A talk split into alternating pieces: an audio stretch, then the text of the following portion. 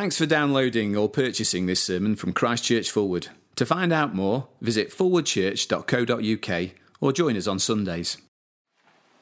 The reading this morning is taken from Hebrews chapter 4, verse 14, continuing to chapter 5, verse 10. Therefore, since we have a great high priest who has ascended into heaven, Jesus, the Son of God, let us hold firmly to the faith we, faith we profess.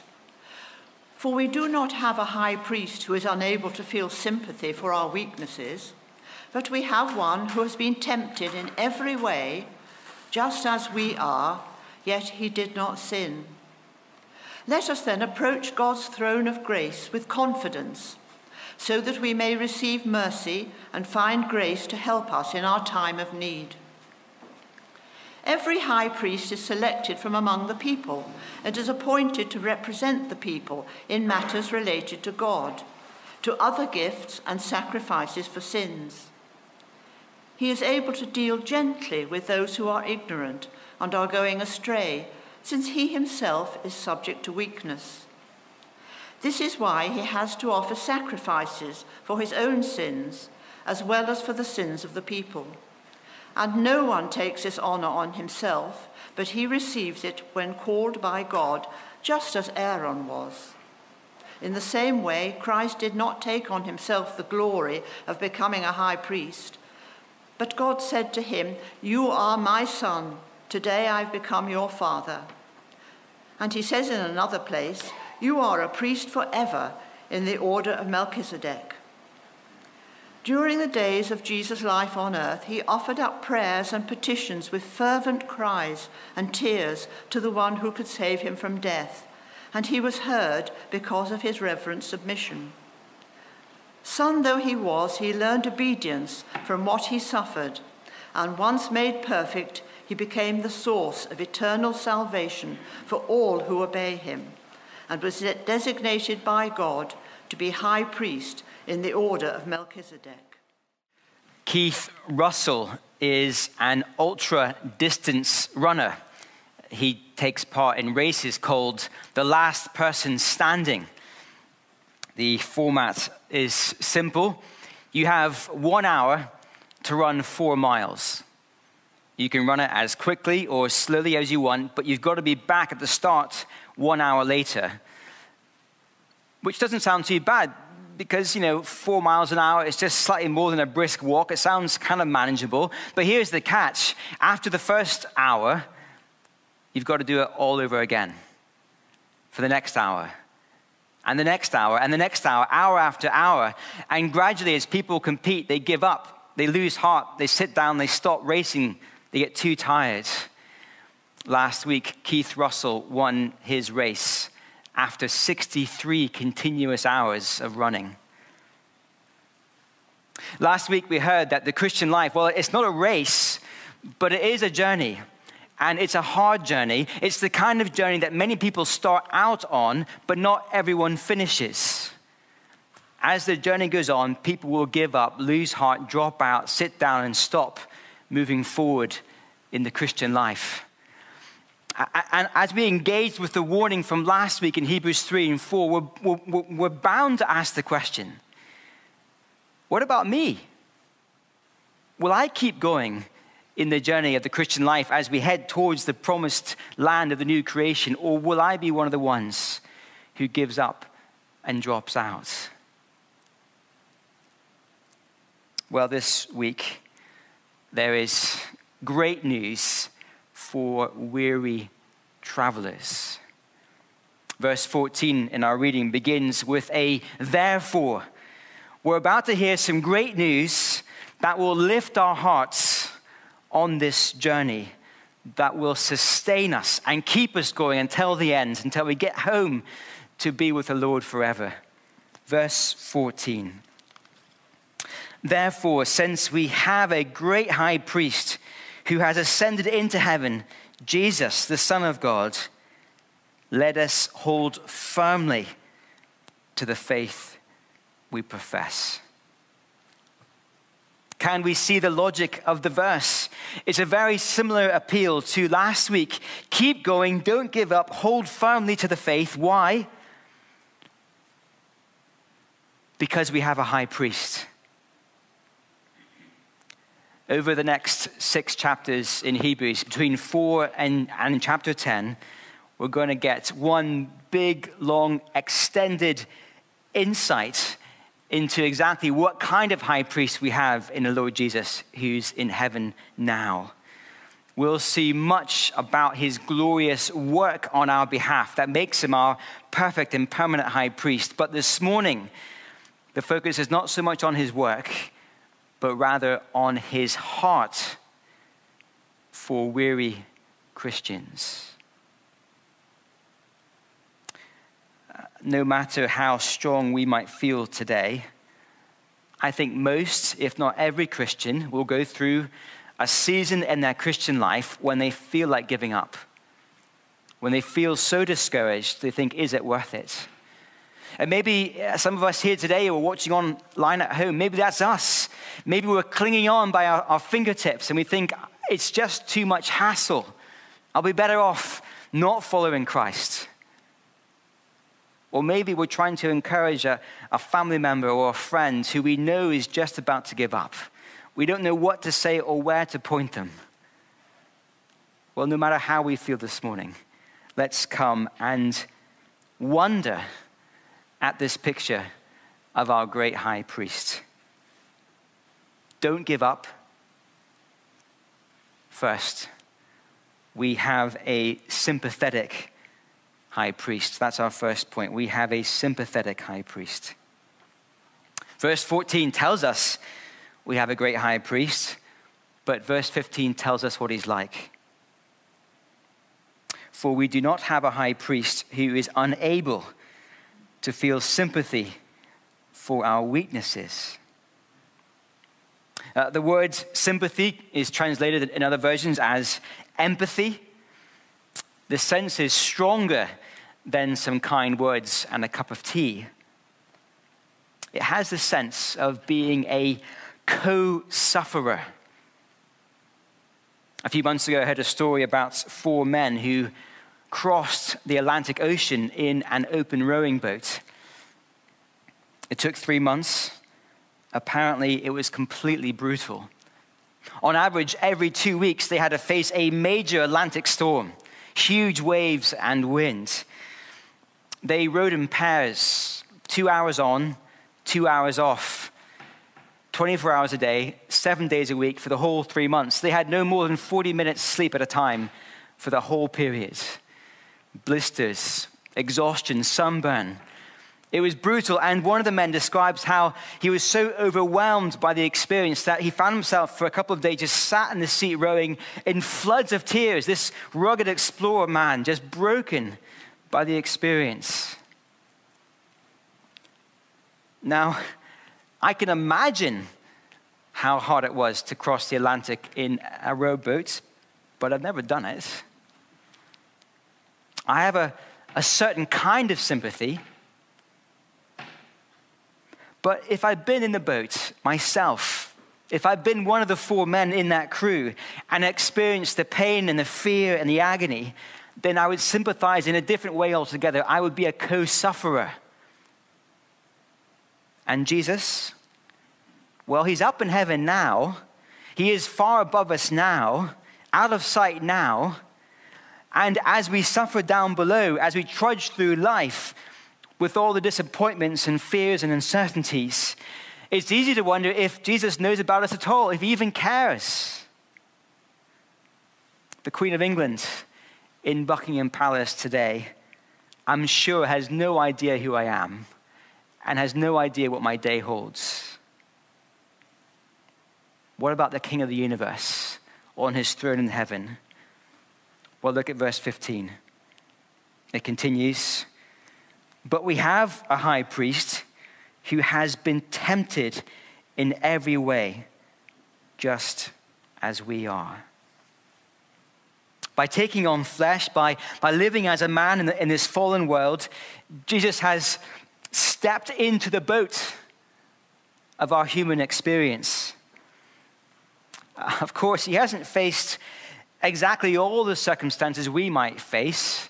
He never married, he never had children, he doesn't know what it's like to be worried about our children's future or to go through a strained marriage. He didn't grow old, and so he doesn't know what it's like to face the trial of old age. He, I take it, never experienced a bishop's visitation. And yet he has sat in the boat of a human experience.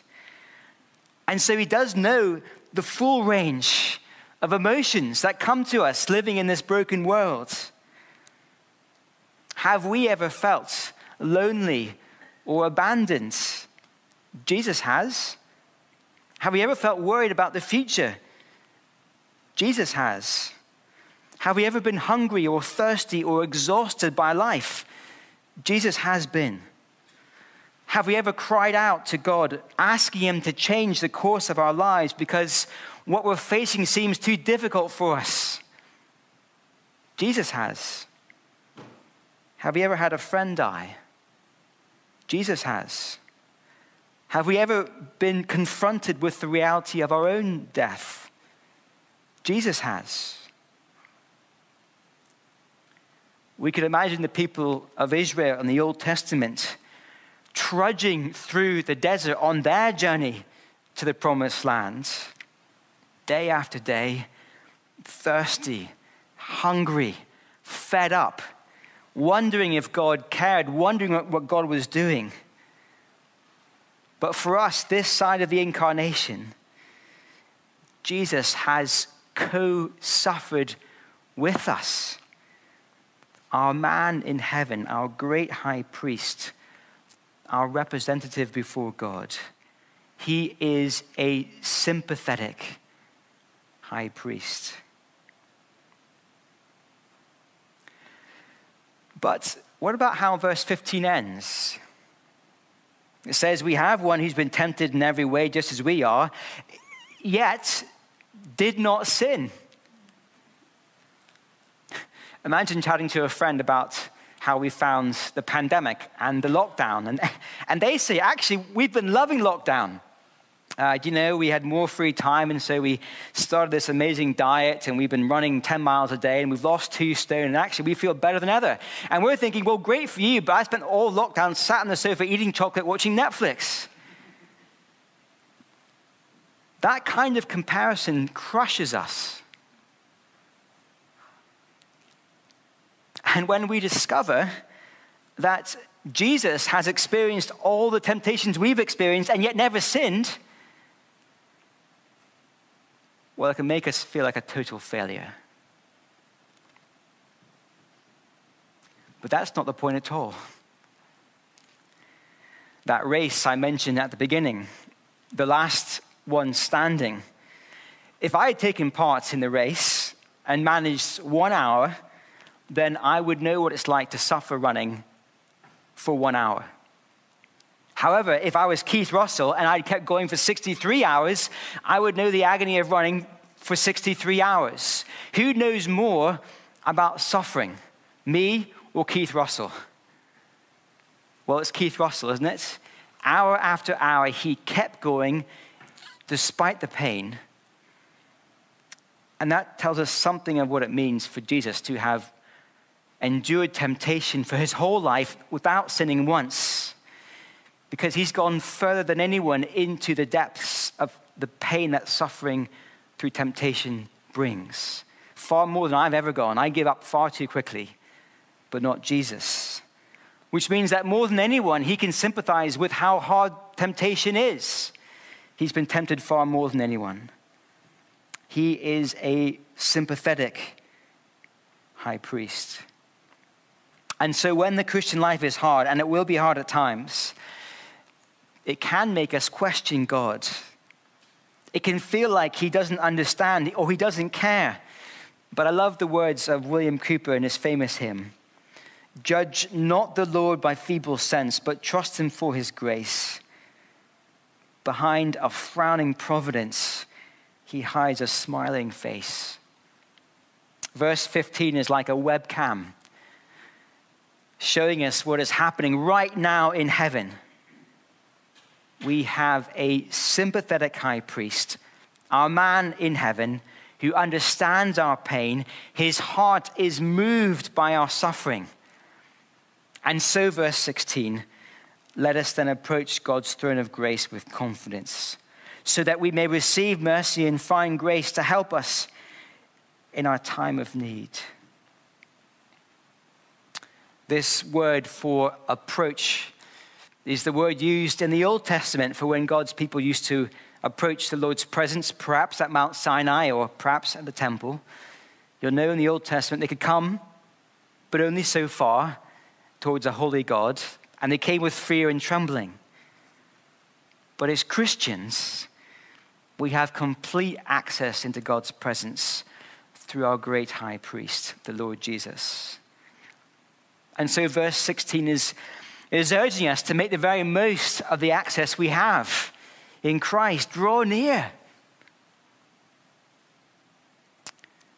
When we experience suffering, maybe being mocked for being a Christian at school, or loneliness, or, or poor health, or bereavement, or anxiety about the future, or the ongoing battle with our sin, whatever that suffering is, that suffering can so easily make us doubt God's heart for us. And that can make our hearts grow hard towards Him. And so we start looking for comfort elsewhere. But to know that our great high priest in heaven is a co sufferer with us, that he totally gets us, that his heart is moved by our pain, that his arms are open wide towards us it is that truth that will keep us coming to God with our pain and our troubles and our worries. And there is much help at the throne of grace for those in need. We have a sympathetic high priest. But second, we have a gentle high priest. In verses 1 to 4 of chapter 5, we get the CV of an ideal Old Testament high priest. Verse 1 they are selected from among the people to represent the people before God.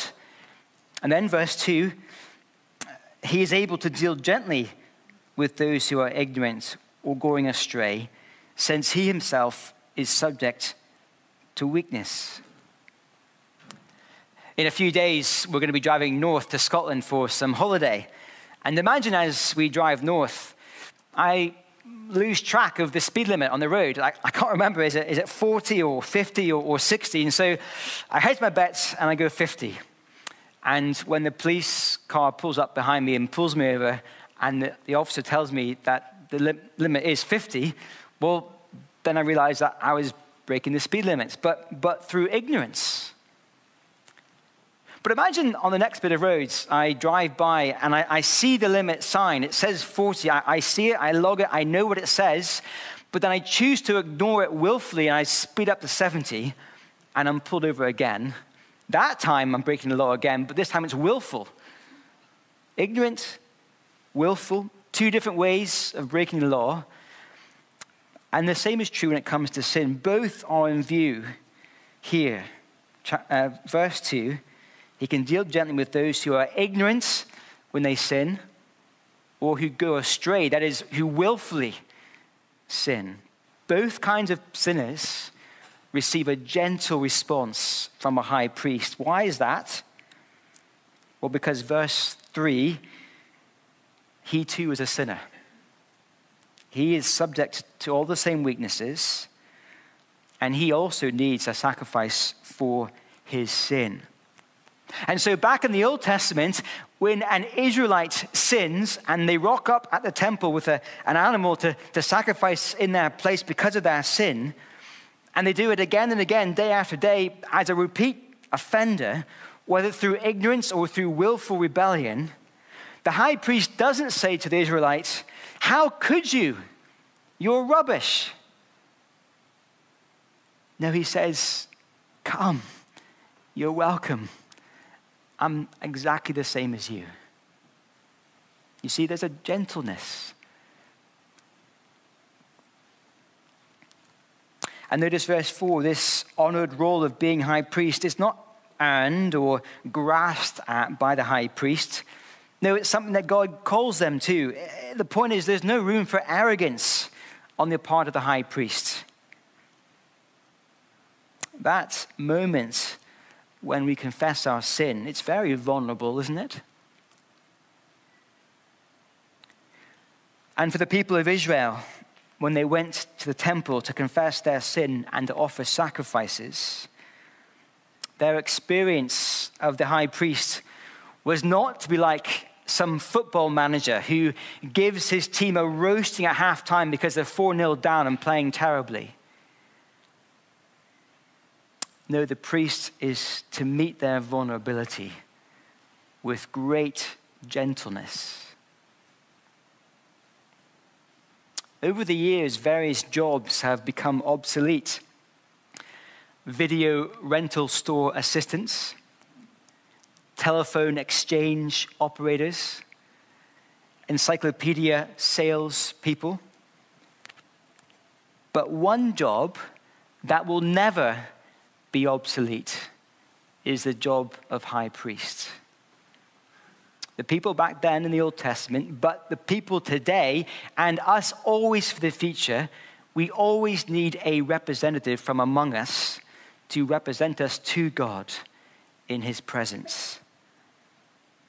And having shown us the CV of an ideal priest, the writer shows us how we have the ideal priest in the Lord Jesus. He ticks all the boxes and actually even more. And so in verses 5 to 6, we see that Jesus, uh, well, he didn't grasp at this exalted status. He's not arrogant or power hungry. No, he's been appointed to the role by God the Father. And then look at verse 7. During the days of Jesus' life on earth, he offered up prayers and petitions with fervent cries and tears to the one who could save him from death and he was heard because of his reverent submission. Like every other high priest, Jesus has experienced weakness. Think of the Garden of Gethsemane on the eve of his death. Jesus was overwhelmed at the prospect of what was coming to him as he died on the cross. He cried out to his heavenly Father, asking if somehow he could avoid the cup. He understands the temptation to rebel against his father's will. Like every other priest, subject to weakness in his flesh. And this means that, like every other high priest, he is gentle with the ignorant and the wayward. When we come to him with our sin, he doesn't say, How could you? You're rubbish. No, he says, I know how hard it is. And he's gentle with us.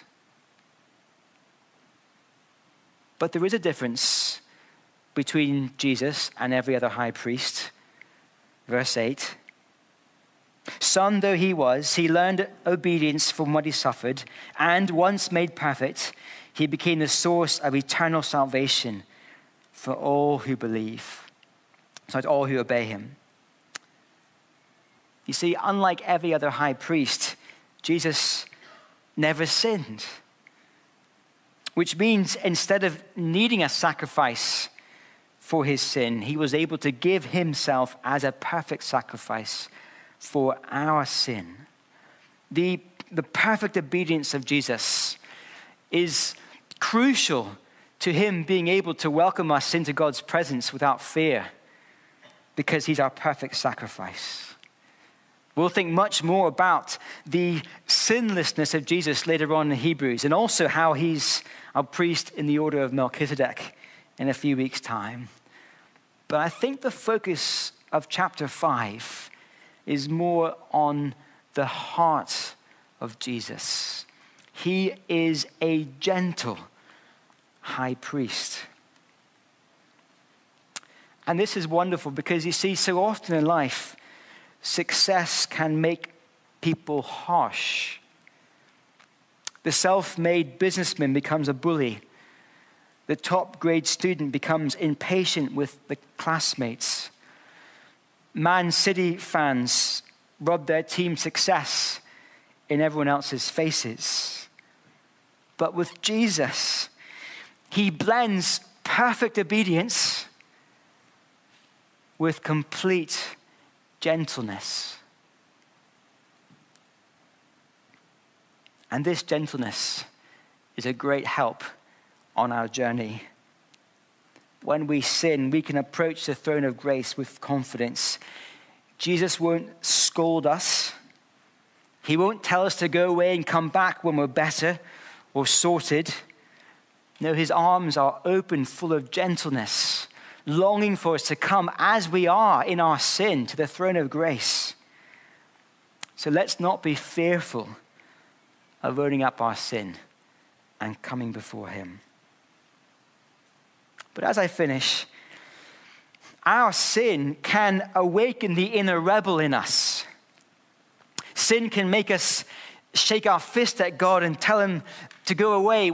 Sin makes us think we're better off on our own. It's what happened to the people of Israel in the desert. But when our hearts become hard this way, it's not because we've come to know God truly and found Him wanting, it's because we've forgotten who He truly is.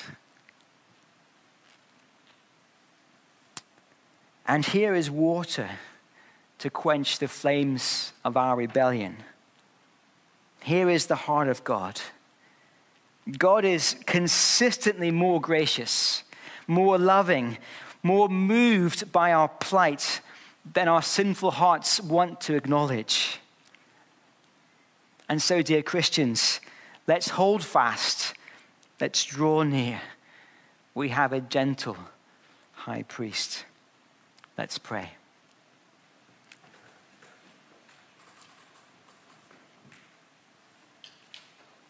Father, we thank you for our man in heaven today, our great high priest, our Lord Jesus. We thank you for showing us his heart, a heart full of sympathy, a heart of gentleness towards weary and fallen sinners.